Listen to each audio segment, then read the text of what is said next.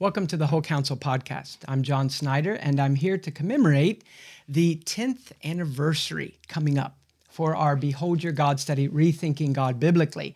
So, 10 years ago, we were right in the midst of filming and traveling and um, you know and writing and editing and getting all the, the hundreds of little details together in order to make this study available um, it has been more widely received than we ever expected. I only half jokingly say that I expected the men who contributed to the study, uh, who pastor churches, I, I did think that they would probably want to get the study and use it in some small groups. And I thought my mom and dad would buy some, but I thought that would be about the end of it. And 10 years later, we are still getting letters and comments from around the world, from um, you know, from Africa and Asia, from uh, Australia, from Canada, South America. It's just been really quite humbling and encouraging at the same time to see the kindness of the Lord to use this material. Now, whenever you do uh, videos like this with contributors, uh, the interviews are much longer um, than what we were able to include in the study. We had to leave the, by far the majority of their comments out. And so Teddy has been working over the last weeks, and, and he will continue to work to get all these interviews in their entirety available to you. Uh, and we think that really that's a, a great way to uh, celebrate the 10 years. And I hope that you will be as benefited by them now as we were 10 years ago listening to these men talk about such important topics. If you normally just listen to the podcast, but you would like to watch the video of these interviews, uh, you can go to our YouTube channel and you can see them there. And that link is provided in the description. You're about to watch an interview with Andrew Davies. And uh, Andrew was uh, a man that actually I met after returning from Wales, when my wife and I and our children went to Wales for my studies, I heard a lot about Andrew Davies. I went to a church in Wales where he had just left as the pastor to go to, I believe, uh, Australia. Andrew has pastored in so many places. Uh, Andrew later was recommended to me as I was trying to think of uh, British ministers that could come over and preach to Christ Church in New Albany. And uh, so I asked a friend, I said, Can you give me some names? And he said, Well, here's a few names. And one of them was Andrew Davies. I said, Well, I've heard of Andrew, but I've never heard him preach. Uh, so, with that recommendation, I asked around and uh, I met a lady who had been uh, in his church when she was very young. And she said to me this She said, I still remember his sermons and the spiritual applications he gave 20 years later, as clear as they were when I first heard them. And she said it was because of his life. Uh, Andrew and his wife Pam came a few times to uh, Mississippi to preach here, and Pam would speak to the ladies. We'd always line up, you know, special studies for the ladies. And I, I think probably other than the, the kindness and the sweetness you know, this, the, the graciousness of this couple. I, I think the thing that sticks out most is what a picture together they were of Christ likeness. Now, is a gentle man. Uh, he, when he preaches, I feel like it's the spring rains falling on the seed that's been planted, just gentle rains, and you know, and, and what we see is the gospel bearing fruit, uh, conversions occurring. But all in such a, a, a such a sweet and attractive way. Andrew Davies's father was not a quiet gentleman. I.B. Davies was, was a bit of a flamethrower of a preacher, a kind of a prophetic man. And uh, Andrew Davies, one of the sweet things about having him with us was that we got to ask a lot of questions because I.B. Davies, when he was a younger man, was in Martyn Lloyd-Jones Church in Wales before he went to London. And uh, Andrew has all these wonderful stories about Lloyd-Jones. And then later, Andrew's father became a, a powerful minister of the gospel in Wales. And Andrew talks about being, you know, a 12 year old or so and seeing I.B. Davies, his father, Martyn Lloyd-Jones, and J.I. Packer all in the same room having a theological discussion. And it was getting late. And uh, Andrew Davies's father saw Andrew peeking around the corner, and so he said, uh, "Andrew, come in here." Uh, the doctor says this, and uh, Mr. Packer says this, and what do you think? And uh, Andrew Davies would be asked to weigh in on the theological uh, question where there was some disagreement. And sometimes he would be asked to dismiss the group because it had gotten late. It was time for them to go home. So, Andrew, would you pray for us? And so, just so many wonderful stories uh, of Andrew's early life. Uh, one of the things he told us about his father that is my all time favorite story about I.B. Davies is not the powerful preaching and the way people were gripped, but he said that his father uh, always made time for him and his siblings um, when his father would be studying in his study at the house, uh, they would, you know, they would kind of rudely push in. They wanted to see their dad, and the mom would come to bring them out. And uh, his father would always say, "No, let them come," and he would make time for them. Uh, the the gentleness of his, the, you know, the tender fatherly love in a man that was renowned as quite a prophetic, strong preacher who would often call people down and rebuke them in the church service. I hope you benefit from the things that Andrew says. A.W. Tozer claimed that what a man thinks about God is the most important thing about that man. Can you explain to us why he would believe that, or why we should believe that today? Yes, I think uh, Tozer was right to say that, that what a man thinks about God tells us a lot about the man himself. I might also add something that uh, Dr. Jim Packer said that if you want to know what people are like, ask what they're talking about. And it would be an interesting question, wouldn't it, as to what we are talking about today as Christian people, if we are Christian people. What are Christians talking about? Are they talking about God? Are they talking about the person of Christ? Are they talking about the ministry of the Holy Spirit? Are they talking about godliness and spiritual awakening and personal religion and the return of Christ and the second coming and the glory of heaven and the reality of hell? Is that what Christians are talking about? Because if Dr. Packer is right, and I think he is, that tells us a lot about them. I came to realize myself that to be a Christian is to be brought personally to God and to know Him personally as my Heavenly Father, not just as the God of creation, though that is what He is wonderfully, not just as the provider of everything good and the controller of history, though He is, but as the one who has intervened in history, in Christ, in time and space, and who also intervened in my life, bringing me, as the Bible says, out of darkness into His marvelous light. And becoming a Christian is about coming into marvelous light. Not, not, not just even light, but marvelous light. There's something quite extraordinary about the Christian. Paul put it in a wonderful way when he said that God has not given us a spirit of timidity, but of power and of love and of a sound mind.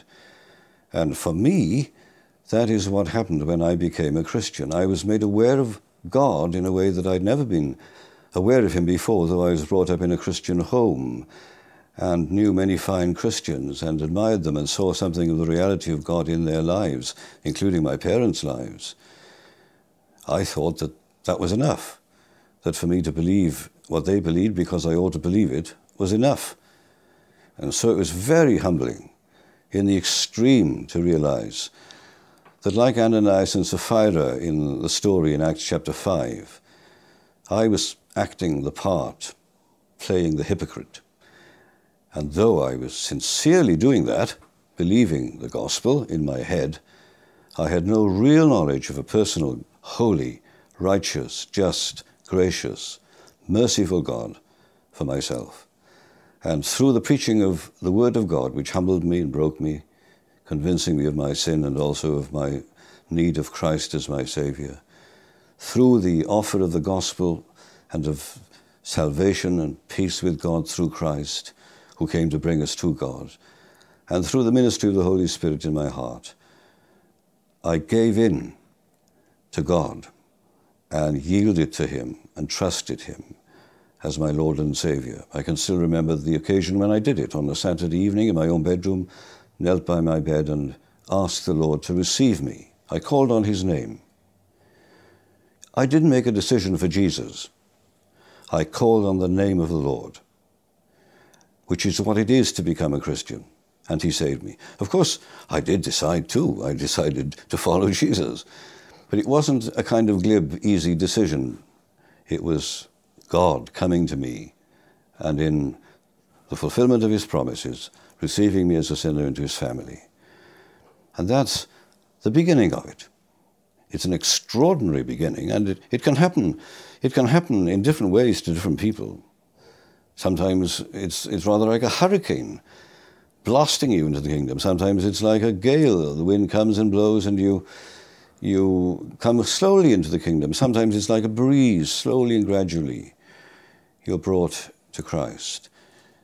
But the big thing that happens is that you're made aware that you're a great sinner and Christ is a great Savior and He came to bring you to God as your Father. And it's the beginning of a glorious life of, um, of adventure, of challenge, of learning, and of progress in the knowledge of God. As Peter puts it in his letter, this is the true grace of God.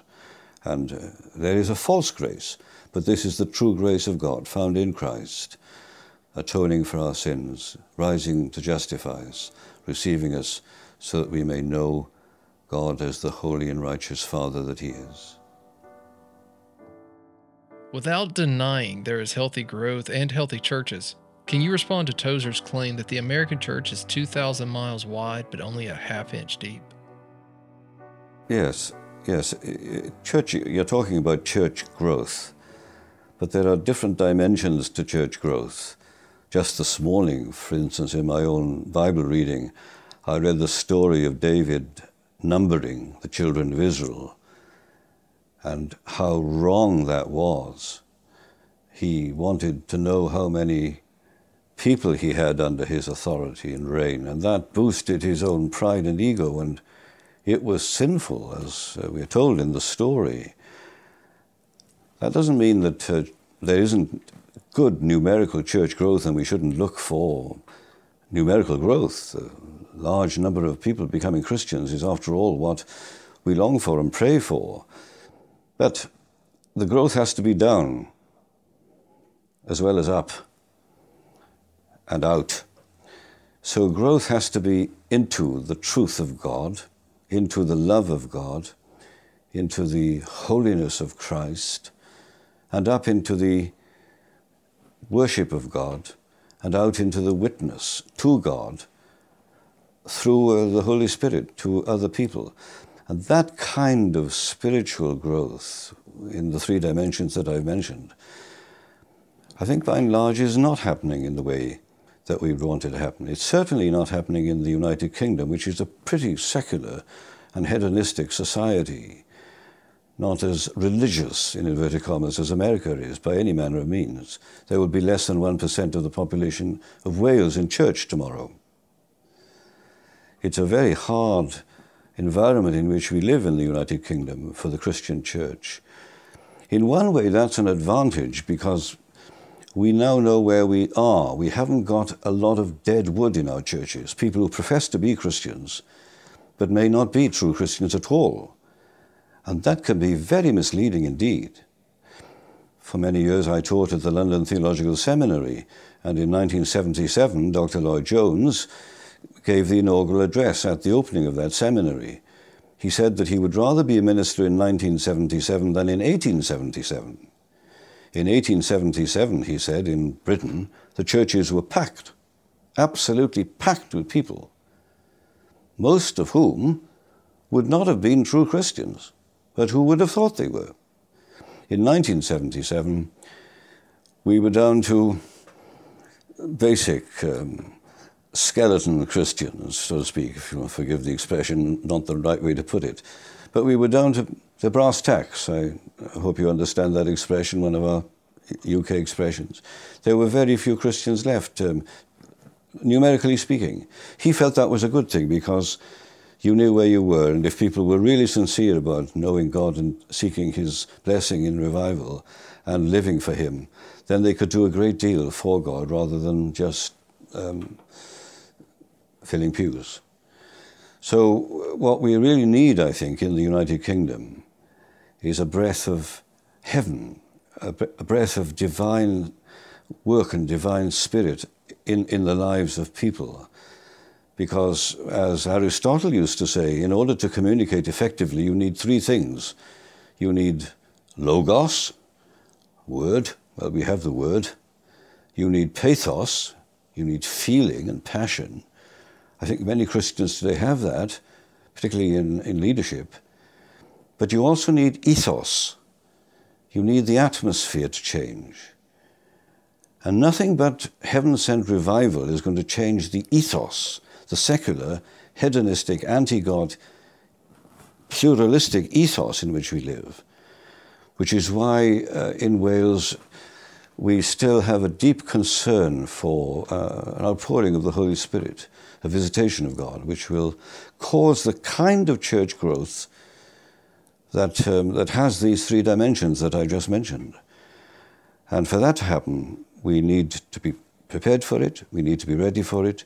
There are things we can do, I think, to prepare the way for it, but we also need to call on God for it, rather than think that we can produce that ourselves. Finney thought that we could produce it. And he tried to produce it, but by the end of his ministry, he came to see that that failed. And we, can, we cannot produce that, even though there are many things we can do and ought to do. But for that uh, radical change of the whole atmosphere to occur, we need something heaven sent and divine. You've known something of the unusual work of God in your ministry in your childhood. These are times that we only get to read about. Can you speak to that from your personal experience? Yes. Yes, my father was the minister of the church in Neath, South Wales, where Seth Joshua had been the minister.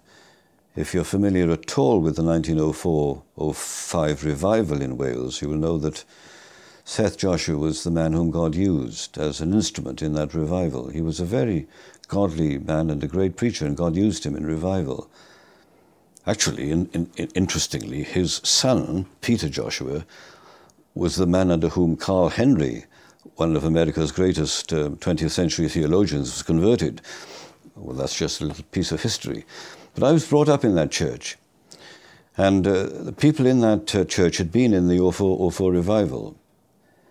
And they knew God in a way that I did not know God. And they knew God in a way that many Christians did not know God. They had been in revival, and there was something about them. It's almost indefinable. There was something about them that, um, that reminded you of the greatness of God's love and the wonder of God's person and presence. They knew God.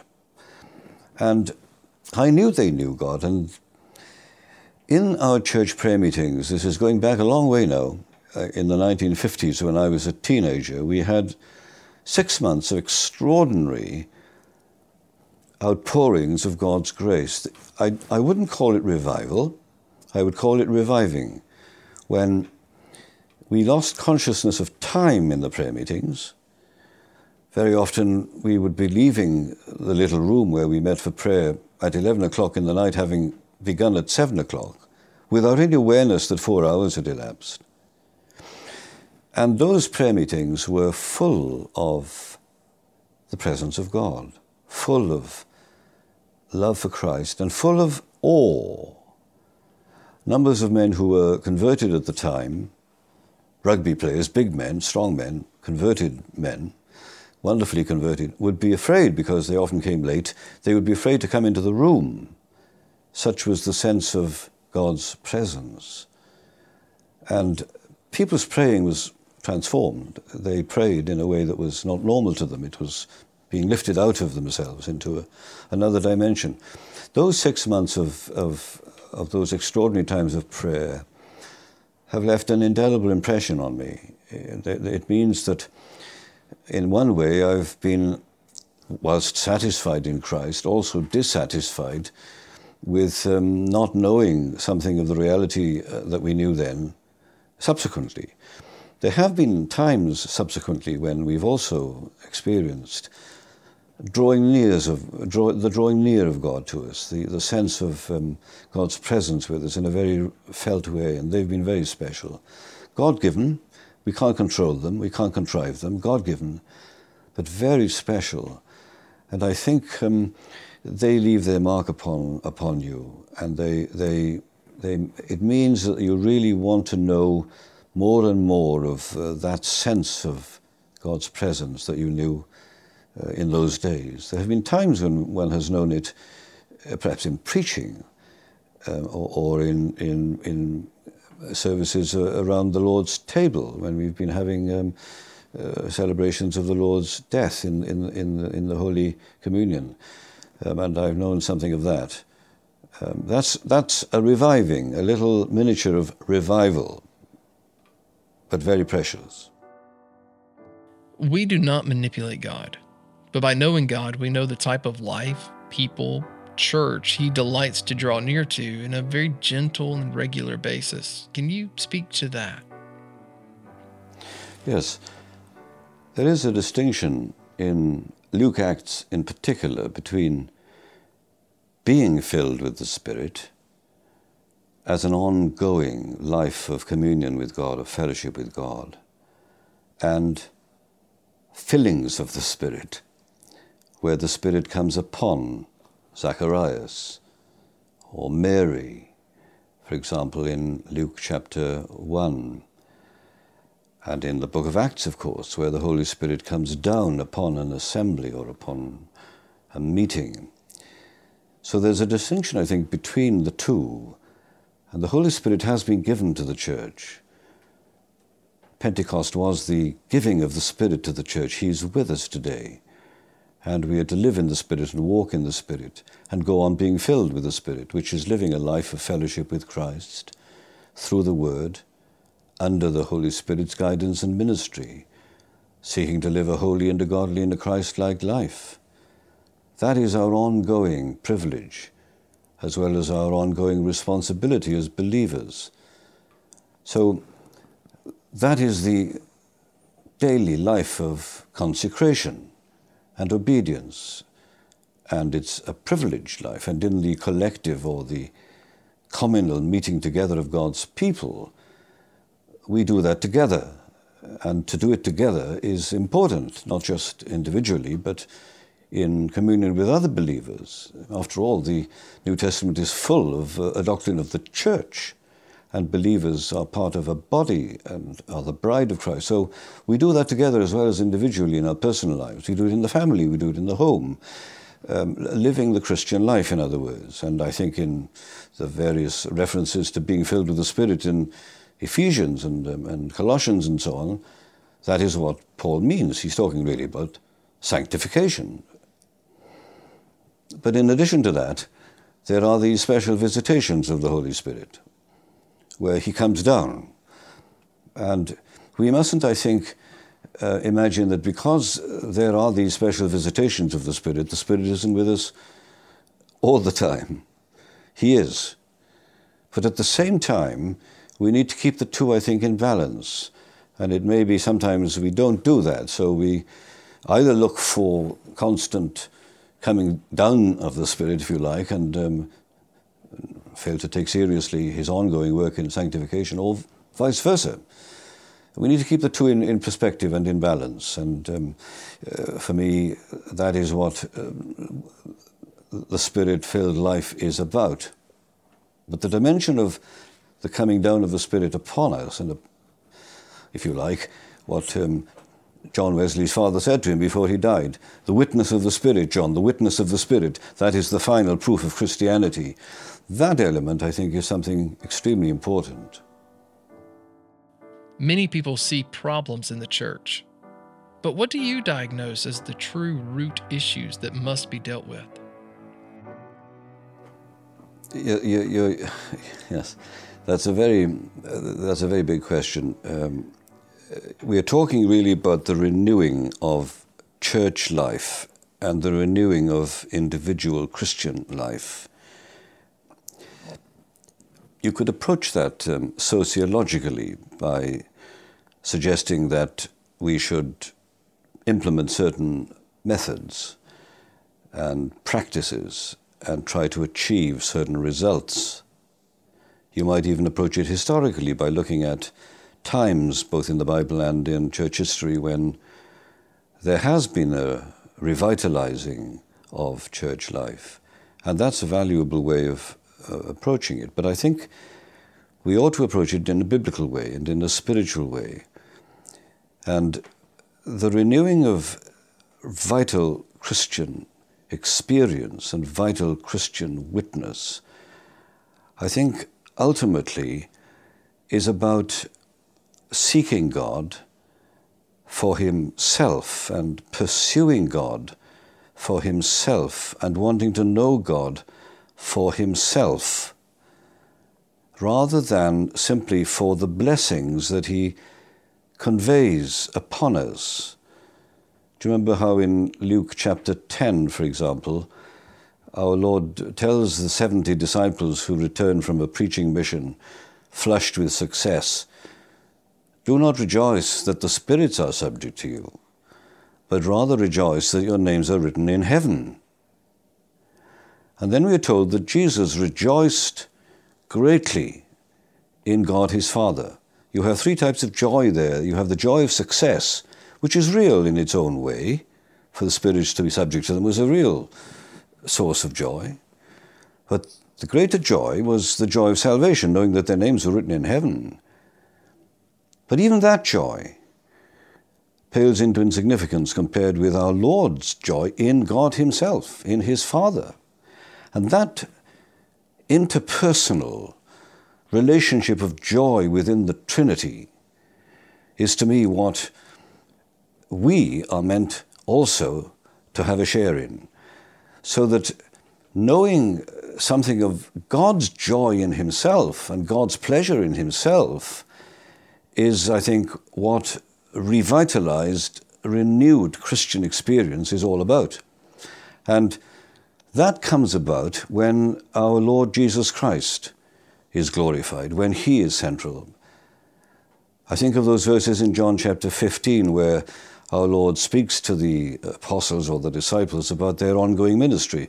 He says that before a hostile world, God the Father is bearing witness to God the Son through God the Holy Spirit and through the church, through the church's words and through the church's deeds. And that kind of Trinitarian experience of entering into God's witness to his own Son through the Holy Spirit is, I think, what the church most needs. Not abler men, though we need able men, not more efficient business techniques, though we are certainly not meant to be slipshod and haphazard and casual in the things of God. We need to do our very best for God. But ultimately, the answer is not found in, in those. The answer is found in God Himself and in a real uh, knowledge of God that is, how shall I put it, um, humbling because it makes us aware of our own sinfulness, um, Christ exalting because uh, we now love him in a way that we perhaps didn't love him before in the way that we should have. God honoring because God becomes um, the supreme person in the life of the church. And as a result, the corporate witness and worship of the church and its mission to the world is revitalized. Now, that's a spiritual thing. I think there are things we can do um, to prepare the way for that. There are obstacles in the way to that. One obstacle is what I might call uh, clericalism, the idea that that it's the, the, the, the ministers or the leaders of the church who do all the work. I mean, you can have clericalism in ministers, they want to do all the work. You can also have it in people, they want the ministers to do all the work. So, as a result, the priesthood of all believers, the involvement of all believers in, in worship and witness, is marginalized. I think we've got to get rid of that. That, that, is, that is fatal to, um, to church life. The whole church needs to be mobilized, in other words, for its, uh, for its worship and, and, and witness. I think we can also get rid of complacency, the idea that um, we've got it all, we, you know, we, we, we've arrived, our church is functioning very smoothly, and, and the oils, the, the, the wheels are, are, are, oiled and everything's uh, ticking over nicely. We've got to get rid of that as well. And I think we've also got to get rid of professionalism. We can do that, um, and, and we can really begin to put into practice what a New Testament pattern of church life and witness is all about. And I think we should do that. But in the end, it comes down to spiritual renewal. My, my, my reviving, my renewal, my, my spiritual life, my walk with God, my prayer life. And um, it's, it's an individual as well as a corporate thing. And each Christian, I think, needs to be awakened to you know, the need for a deeper walk with God and a closer uh, relationship with Christ. How do we pass the faith on to the next generation? Well, I'll say something about my father and um, the way in which God used him generally and his influence in my own life. Uh, he was born in 1904, the year of the Welsh revival. His mother had a beautiful singing voice and would sing with Evan Roberts in many of the revival meetings. So he came out of a good Christian home, but wasn't a Christian. During the depression of the 1926 27 era, he and my mother went to live in Somerset because there was no work in Wales, where, through the influence of a loving brethren couple, they were both converted. Eventually, they came back to South Wales and for 12 years sat under the ministry of Martyn Lloyd-Jones in Sandfields, Port Talbot, where my father felt a call to the ministry. But he'd had no education. He'd gone into a coal mine at the age of 13, and as a result, needed, obviously, to be educated. He spoke to Dr. Lloyd-Jones about his feeling that God might be calling him to the ministry and Dr. Lloyd-Jones told him to go away and study Greek for a year, which he did. And a year later, after a prayer meeting, coming out of the meeting, Dr. Lloyd-Jones spotted a book in my father's pocket and said, Mr. Davies, what's that book? And he said, Well, it's a Greek grammar. Doctor, you told me to study Greek a year ago, and I've been studying it. Oh, he said, you'd better come and see me. And from then on, he encouraged him. He went to Trevecca, the college set up by Howell Harris, of course, but by then uh, a kind of preliminary college for people who hadn't any education.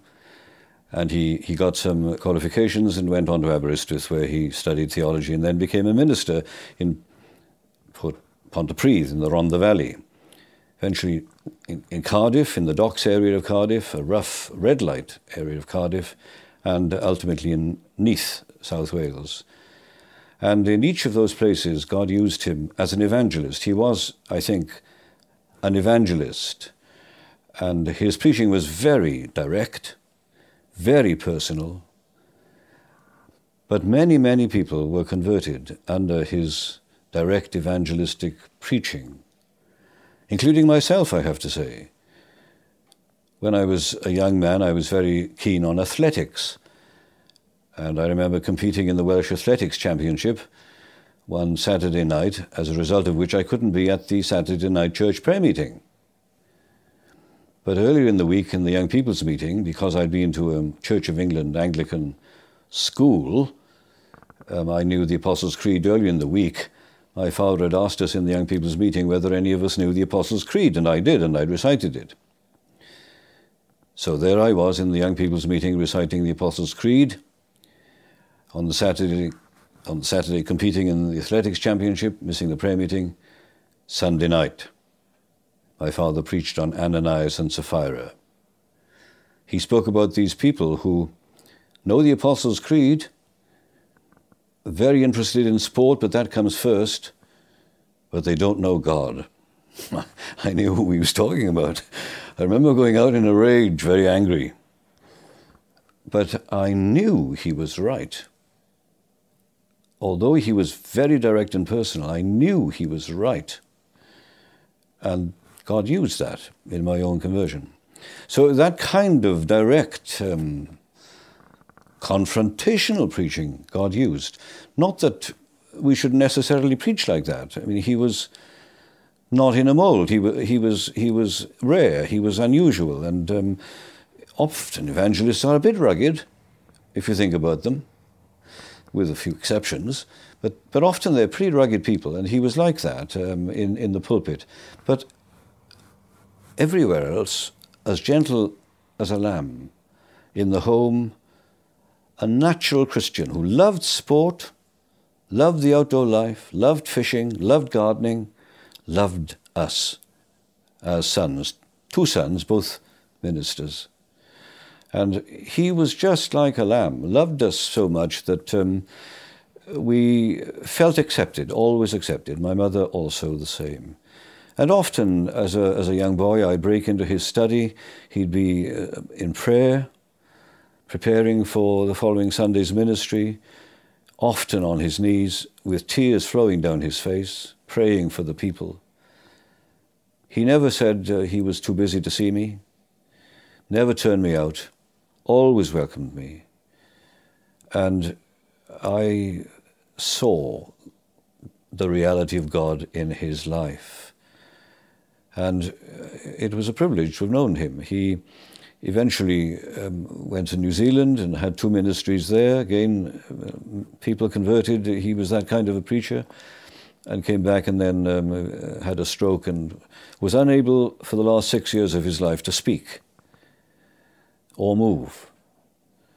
But we saw something new in his life. We saw something sweet, gracious, extra qualities of the Holy Spirit in accepting God's will for him that we hadn't seen to the same degree before. So, although they were hard years, those last six years, we saw uh, God preparing him for heaven and just honing and toning his character, as it were, so that uh, when the time came, he was ready to go home. And I was with him when he died, and I've never forgotten it. He breathed more and more slowly, and uh, the breaths became more intermittent, and eventually he took his last breath. There was a sudden transformation of him. And my mother and I, who were there, I remember distinctly the, the words of a hymn coming to both of us. So when my latest breath shall rend the veil in twain. By death I shall escape from death and life eternal gain. There was a veil between us and him. He had gone beyond it. We couldn't communicate with him, and he couldn't communicate with us. But he'd gone home. And um, incidentally, I do think that our chiefest task as Christian pastors and leaders nowadays, as always, is to prepare people for eternity. That's what the ministry is about to prepare people for eternity, for the life to come.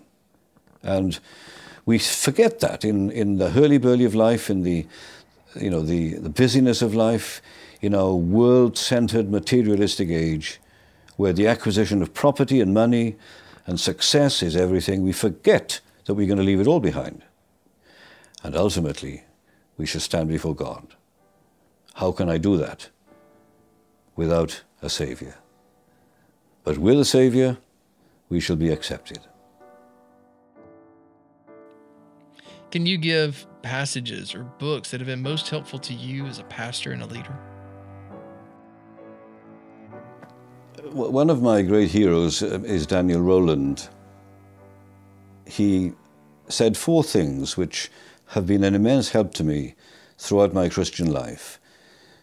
We should repent without despairing. We should believe without presuming. We should rejoice without levity. We should be angry without sinning.